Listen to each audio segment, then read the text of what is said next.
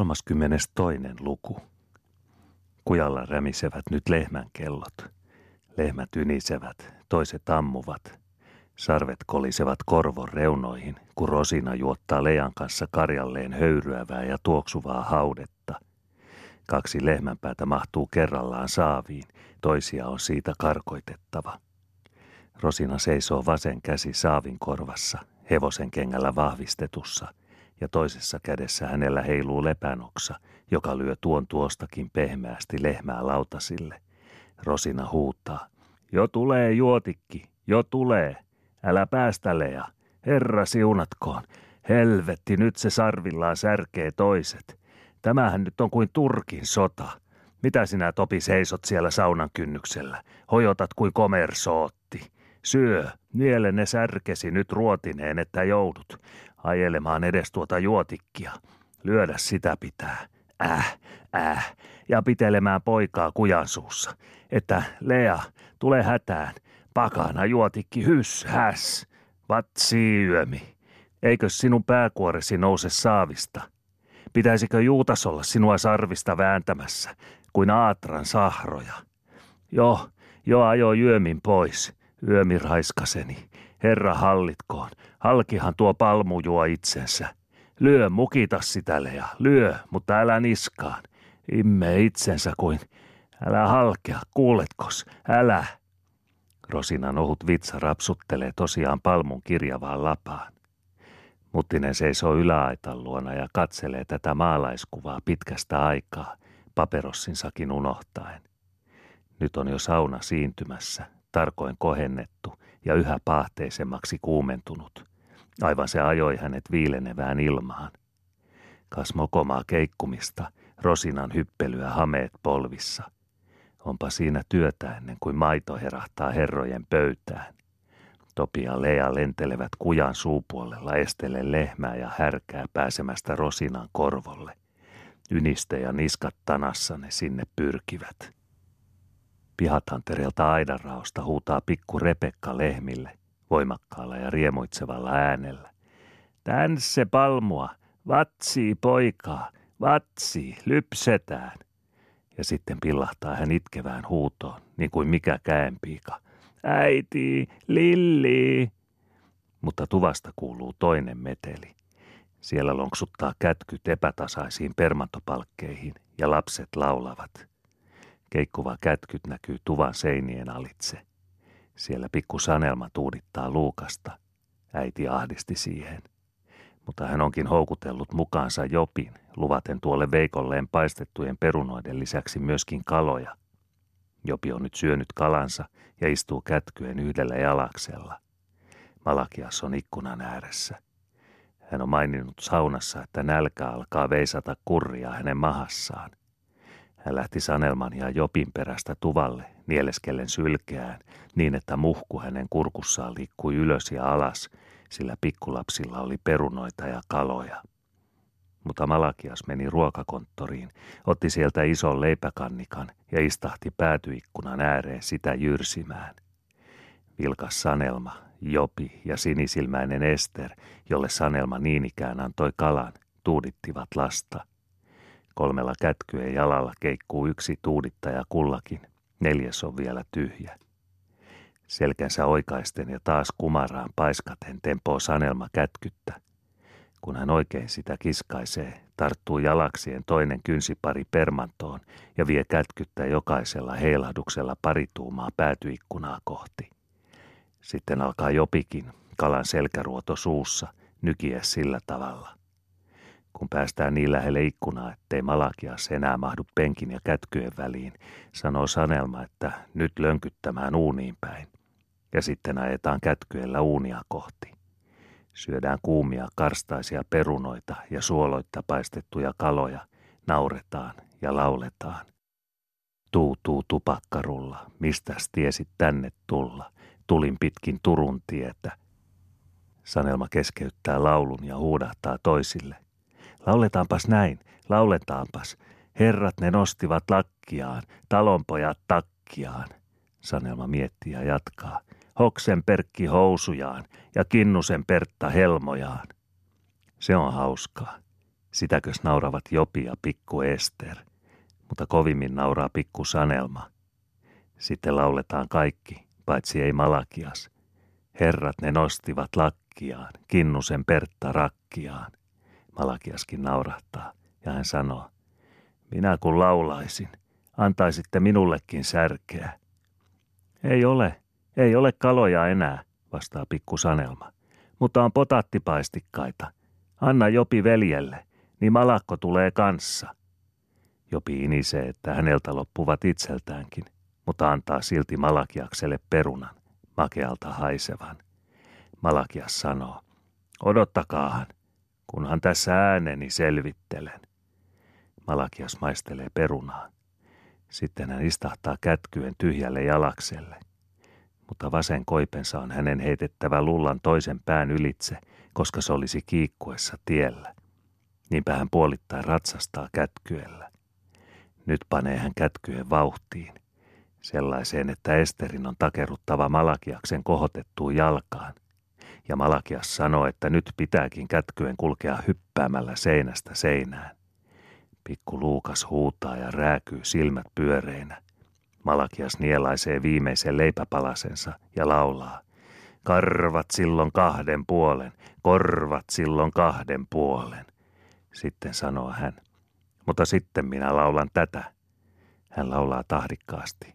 Enkenkula leivästä, syöt tätä selvästä. Sitä sitten lauletaan yhteen tahtiin. Se on kehtolaulu, jota Malakias ja Ananias ovat laulaneet aikoinaan Saaralle ja Lealle, tuudittaessaan heitä tässä samassa lullassa, isän tekemässä koivulankuista, ja sitten myöhemmin, kun syntyi yhä uusia lapsia, vankasti raudoittamassa. Myöhemmin ovat Saara ja Lea vuorostaan laulaneet sillä nukkumaan Topia, ja Jörö Topi pientä ja kelmeää Jopia samassa lullassa, täällä, yksinäisinä talvipäivinäkin – hankien keskellä. Usein se leipäkin on ollut vähissä taikka lopussa, mutta mikä on auttanut muu kuin lyödä leikiksi. Rosina on opettanut lapsilleen laulun jostain itse oppimansa, joka jäljittelee kartanoiden ruokakellon soittoa. Sitä nyt Malakia salkoi vanhalta muistolta. Enkelkula leivästä, syöt tätä seivästä – nyt keikkuu pikku Luukas siinä sen laulun tahdissa ja neljän tuudittajan keskellä, ponnahdelle vuoteessa vaatteihin. Kyyneleet valuvat pientä nenää pitkin. Tuleepa herrakin sitä katselemaan yläveräjän taakse ja huomaa samassa Lyygian pihalla. Lyygia istuu aitan portailla. Aapeli puhuu Lyygialle, minkä kuvan tuo laulu antaa metsäasukkaiden taisteluista. Sanoo, mitä se laulu jäljittelee – Lygia vastaa. Sitä minäkin tässä ajattelin. Niin, ajatteles. Ja katsoppas, täällä on vieraskin, mummo. Ja katso, mitä Rosina antoi minulle. Leipä, lämpymäisiksi. Samassa tulee Maunon Pertta Sanelmansa ja Saaran kanssa metsästä. Maunon Pertta ojentaa jo kaukaa Aapelille vastaa ja huutaa. Tässä on herralle vasta, vasta. Muttinen käännähtää ja ihmettelee. Kiittää, mutta jatkaa, että onpa hän jo saanutkin vastaan, lejalta, mainion vastaan, tuuhean ja pehmeän. Mutta ei lisää haittaa mokomalle saunamiehelle kuin hän. Tällä vastalla mäiskyttää hän tänä iltana, ja Lea vastaan sanoo hän kylpevänsä omassa saunassa huomenna. Kehuskelee pistävänsä sen kirjan väliin muistoksi, ison postillan väliin. Sitä naurahtaa kiltti ja ystävällinen Lea kujalla. Ja viisas Rosinakin nauraa, karjaisten kuitenkin samassa pojalle, joka pääsi könnimään hänen korvonsa luokse. Sillä vastantekijän perästä tulivat lampaatkin tänne riihen kalliolta, ja Topi jätti lehmät vartioimatta ja alkoi ärsytellä pässiä. Pässi hyökkää. Rosina säkättää Topille. Aapelista on pässi hiukan ilkeä. Harmissaankin hän on Topille, joka ilkkuu, että Muttinen taitaa pelätä. Muttinen sanoo Topille. Niin, hätäkö sinulla pässin kanssa päkätä, kun sinulla on niin kova pää? Selkä edeltä väistyy Aapeli pässiä, jota Topi houkuttelee hänen lähelleen, pujahtaen itse herran taakse. Topi näyttää pässille kämmentään, mutta Aapeli ei tohdi liikuttaa käsiään mokomalle kieppusarvelle ja mustasilmäisenä kohti puskevalle Sehän puskee, pässi. Se ei tottele sauna vastaakaan. Ei nyt auta. Aapelin on kömmähdettävä veräjän ylitse pakoon. Hän huokaisee pihalla. Mutta Topi nauraa, suu kohti keltaiselta loistavaa taivasta. Sitten ajelee pässi Maunon Perttaa, joka haukkuu Topia ja uhkaa syöttää hänelle pässin pussit. Vastoillaan hosuen pääsee Perttakin pihalle. Nyt kääntyy puskia saunalta tulevan ison sanelman kimppuun. Sinne oli hän vienyt kymmenisen vastaa. Pässi päkkää ja sanelma kirkaisee. Saara sanoo, ähä, läksipä sääni sanukastakin. Lea tarttuu pässiä sarviin ja pitelee sitä kiinni, niin että Maunonpertan sanelma pääsee veräjästä. Aapeli ihailee sillä välin leipää, jonka Lyygia on saanut Rosinalta, oikein ison, kuin sievoisen ryssänlimpun. Ja hän kysyy, onko Lyygia muistanut siitä niiata. Mutta silloin hän huomaa aitan portailla tosiaan käkriäisten vanhan ja ruskean mummon, Juutaksen Anopin. Mummo nousee vaivalloisesti paikaltaan tervehtimään, vapisevin päin, oksaiseen keppiin nojaten. Juuri äsken hän on tullut sahan hovilta. On vielä niin hengästyksissään, ettei ole jaksanut puhua muuta kuin pari sanaa, kehaista koreaa neitiä. Nyt tirkistelee hän herraa huonoilla silmillään ja sanoo, naurahtava vivahde äänessä. Näin, näinpäs tuon herran vielä. Terveeksi, terveeksi. Oho, Marjoja sanoo vieneensä hoville rahanpennejä saadakseen. Mutta jos hän olisi tiennyt, että tänne oli tullut herra ja korea ryökkinä, niin olisivat ne rahat lähempääkin. Eikä hän enää voi paljon poimia, ei näe, ei. On uuvuksissa. Karahka täytyy ottaa kepiksi, ei pysy enää pystyssä muuten. Ja luita kolottaa ja päähän pistelee. Eikö tule sade, sitä se on nyt ilmassa. Kyllä se isäinen osaa ilmassa nostaa. Pitää taas istua, ei jaksa. Mummo jatkaa hiljalleen. Siellä vaivaishovilla hän on nyt asunut. Siellä ne pitävät. Olisihan tässä sijaa herrallekin, korea ryökkinä vieressä. Hää? Se nauru kuulostaa hiukan ilkeältä. Sitten mummo tähystelee kujalle Lyygian selän takaa aitan nurkkaan edessä, joten hän ei erota senkään vuoksi kujalla ketään. Melkein supattaen kysyy mummo. Onko se Rosina siellä, tuossa aidan takana? No ei tuo aivan tässä, vastaa Lyygia. Sitten katselee mummo tupaan, josta kuuluu paitsi lasten hoihkivaa laulua, myöskin Maunonpertan ääni. Nuo ne tappavat tuo sikiön. Hermot repivät aikuisiltakin. Tappakoot, tappakaa. Mummo tähystelee vielä pihalle päin. Siellä puuhailevat Ananias ja Mauno alimmaisen aitan luona. Mitä tehnevät? Ananias juttelee hiljaisesti Maunolle. Aapeli sanoo Ananiakselle. No, verkot on laskettu. Onhan ne, vastaa Ananias. Ananias pujahtaa aitanalle ja kolisuttelee siellä jotain. Sitten paiskaa hän nurmiselle pihatantereelle jotain sieltä. Mauno ottaa sen. Se on tulikoura, jota tuulastaessa tarvitaan. Aapeli ajattelee, että huomenna hänkin saa lihavaa tuulaskalaa. Ulappa putkinotkon kohdalla on muuttunut sinertäväksi ja harmaaksi. Kaukaiset vastarannat haipuvat sinisyyteen, joka tummenee hiljaa. Tuuli hengättää hiukan, lämpöisesti ja samalla vilvoittavasti. Se henkäys nostaa kuitenkin suurella järvellä pieniä ja mustia laineita, jotka kulkevat putkinotkon lahtea kohti. Laivareitin kalkitut kummelit kuultavat heikosti etäisyydestä, joka haipuu yhtenäiseen harmauteen ja sineen. Haipuu niin kuin usvaan, haikeaan epämääräisyyteen. Karjakujalla alkavat lampaat määkiä. Niiden mäiskelyn kuulee imettävä emälammas navetalla. Sekin mäiskelee ja pieni vuona mäkättää valittavasti. Porsaskin joskus örähtelee. Lyygia huudahtaa vuonan ääntä kuunnellen. Voi tuota pikkuista vuonaa. Rosina näytti sen minulle. Se on niin pieni, pieni. Yhtäkkiä kajahtaa härkäpojan ammunta, lampaiden ja lasten äänet voittaen. Rosina tulee veräjälle ja huutaa tupaan. Sitäkö te siellä kätkyellä seilaatte? Malakias, kannikoillaan liippaa lattia niin kuin koiran, tärpättiä hännän alla. Härkä kiljuu ja hinkuu kimeällä kurkulla. Se toitottaa kuin vaskitorvi. Kauas kaikuvat putkinotko ja koko Kenkkuinniemen metsät. Sitten se ammuu kumeasti. Ja lopuksi möyryä syvällä äänellä, paiskelee karjapihan mutaista lastukkoa niskaansa. Kun härkä lakkaa möyryämästä, kuuluu Ananias sanovan. Tässä se on herraskahveli, jolla vaikka hylkeen nostaisi. Ananias katsahtaa muttiseen ja puhuu tahallaan kovemmalla äänellä. Hän seisoo nyt pitkävartinen atrain kädessä. Se on 13 haarainen ase. Järvellä verkkoja laskettaessaan Mauno Kypenäinen ilmaissut Ananiakselle sen aikeen, tuolle älykkäälle, vaikka nuorelle pojalle, joka ymmärtää yskän jo puolesta sanasta. Ja Mauno on sanonut, että rankki pannaan nimeltymään jo tänä iltana. Ananias tulkoon avuksi. Hetken kuluttua alkoi Ananias itse Maunolle ehdottaa, että otettaisiin mukaan tuulastuspelit.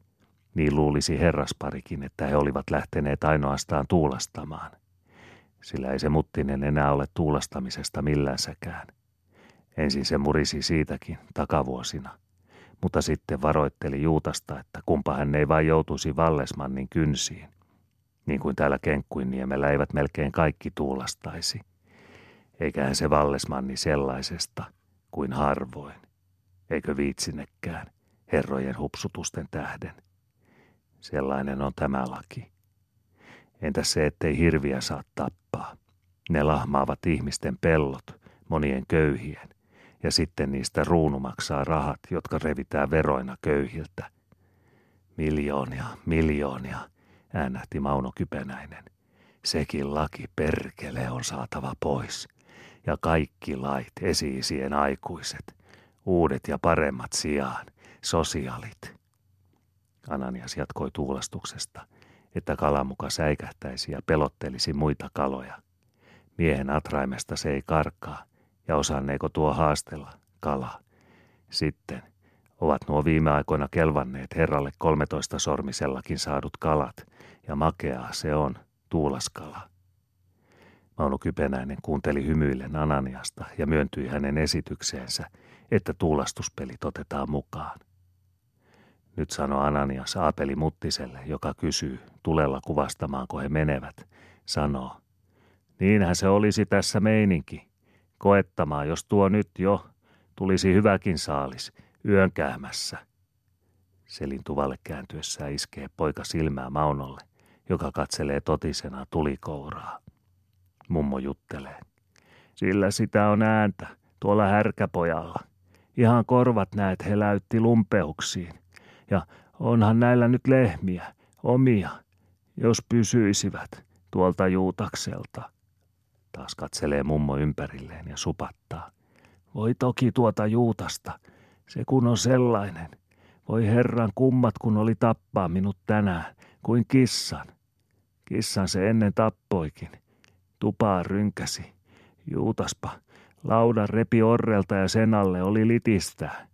Ja kuulkaas herra Veikkonen, kun se oli jo tuon tuvankin polttaa. Tuli leiskusi uunin kupeesta, kun ei paikkaa uunia. Kyllä, kyllä sen pitäisi saada. Väsynyt mummo on hetken vaiti.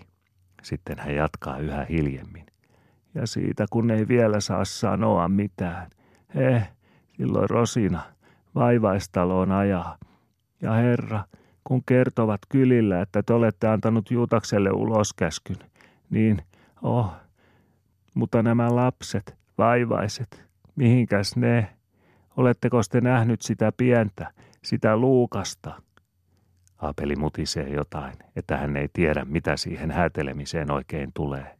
Eihän sitä käskyistä niin. Rosina on mennyt pihannurkitse tupaan. Lapset hän on ajanut kätkyeltä kuin akanat tuuleen. Ainoastaan Ester on jäänyt tuutimaan ja Malakias töllistelemään uunin eteen. Pikku Sanelma ja Topi juoksevat pihalle. Nyt rientää Rosina pihan halki aittaan. Herrasparin ohitse kulkiessaan iskee hän terävät silmänsä mummoon. Hyvin pian tulee hän takaisin aitasta, kaksi raintaa kädessä, ja hän alkaa hoputtaa. Herra, Jo olisi se lähtö saunaan. Hihi, hakkaamaan niitä vastoja tuohon selkään. Häkääkö? Ei siellä äsken ollut enää yhtään sinistä liekkiä. Eikä se anna häkää tämä meidän sauna. Se on Juutaksen tekemä. Ja se osaa. Kyllä se tekee, kun se alkaa. Jos olisi vinkaa, niin sopiihan lyödä löylyä pellolle. Hihi. Kyllä ilmassa on tilaa. Silloin se haihtuu saunasta. Niin sitten neitikin pääsee saunaan. Eikö jo mieli tehne, hihi. Ja pesemään tullaan herraa, kun hän ensin oikein köllöttelee, mötköttelee. Mutta joku se pitää olla löylyä lyömässä ja sekaamassa vettä. Topi siinä. Ei tuo Lea joutaisi. On lehmien tissejä nyhdettävä, hihi. Tai Malakias, kuuletko sinä korvillasi? Malakias Topin kanssa sekaamaan muttiselle vettä. Aapeli ei aio lähteä yksinään löylyä rosvoamaan.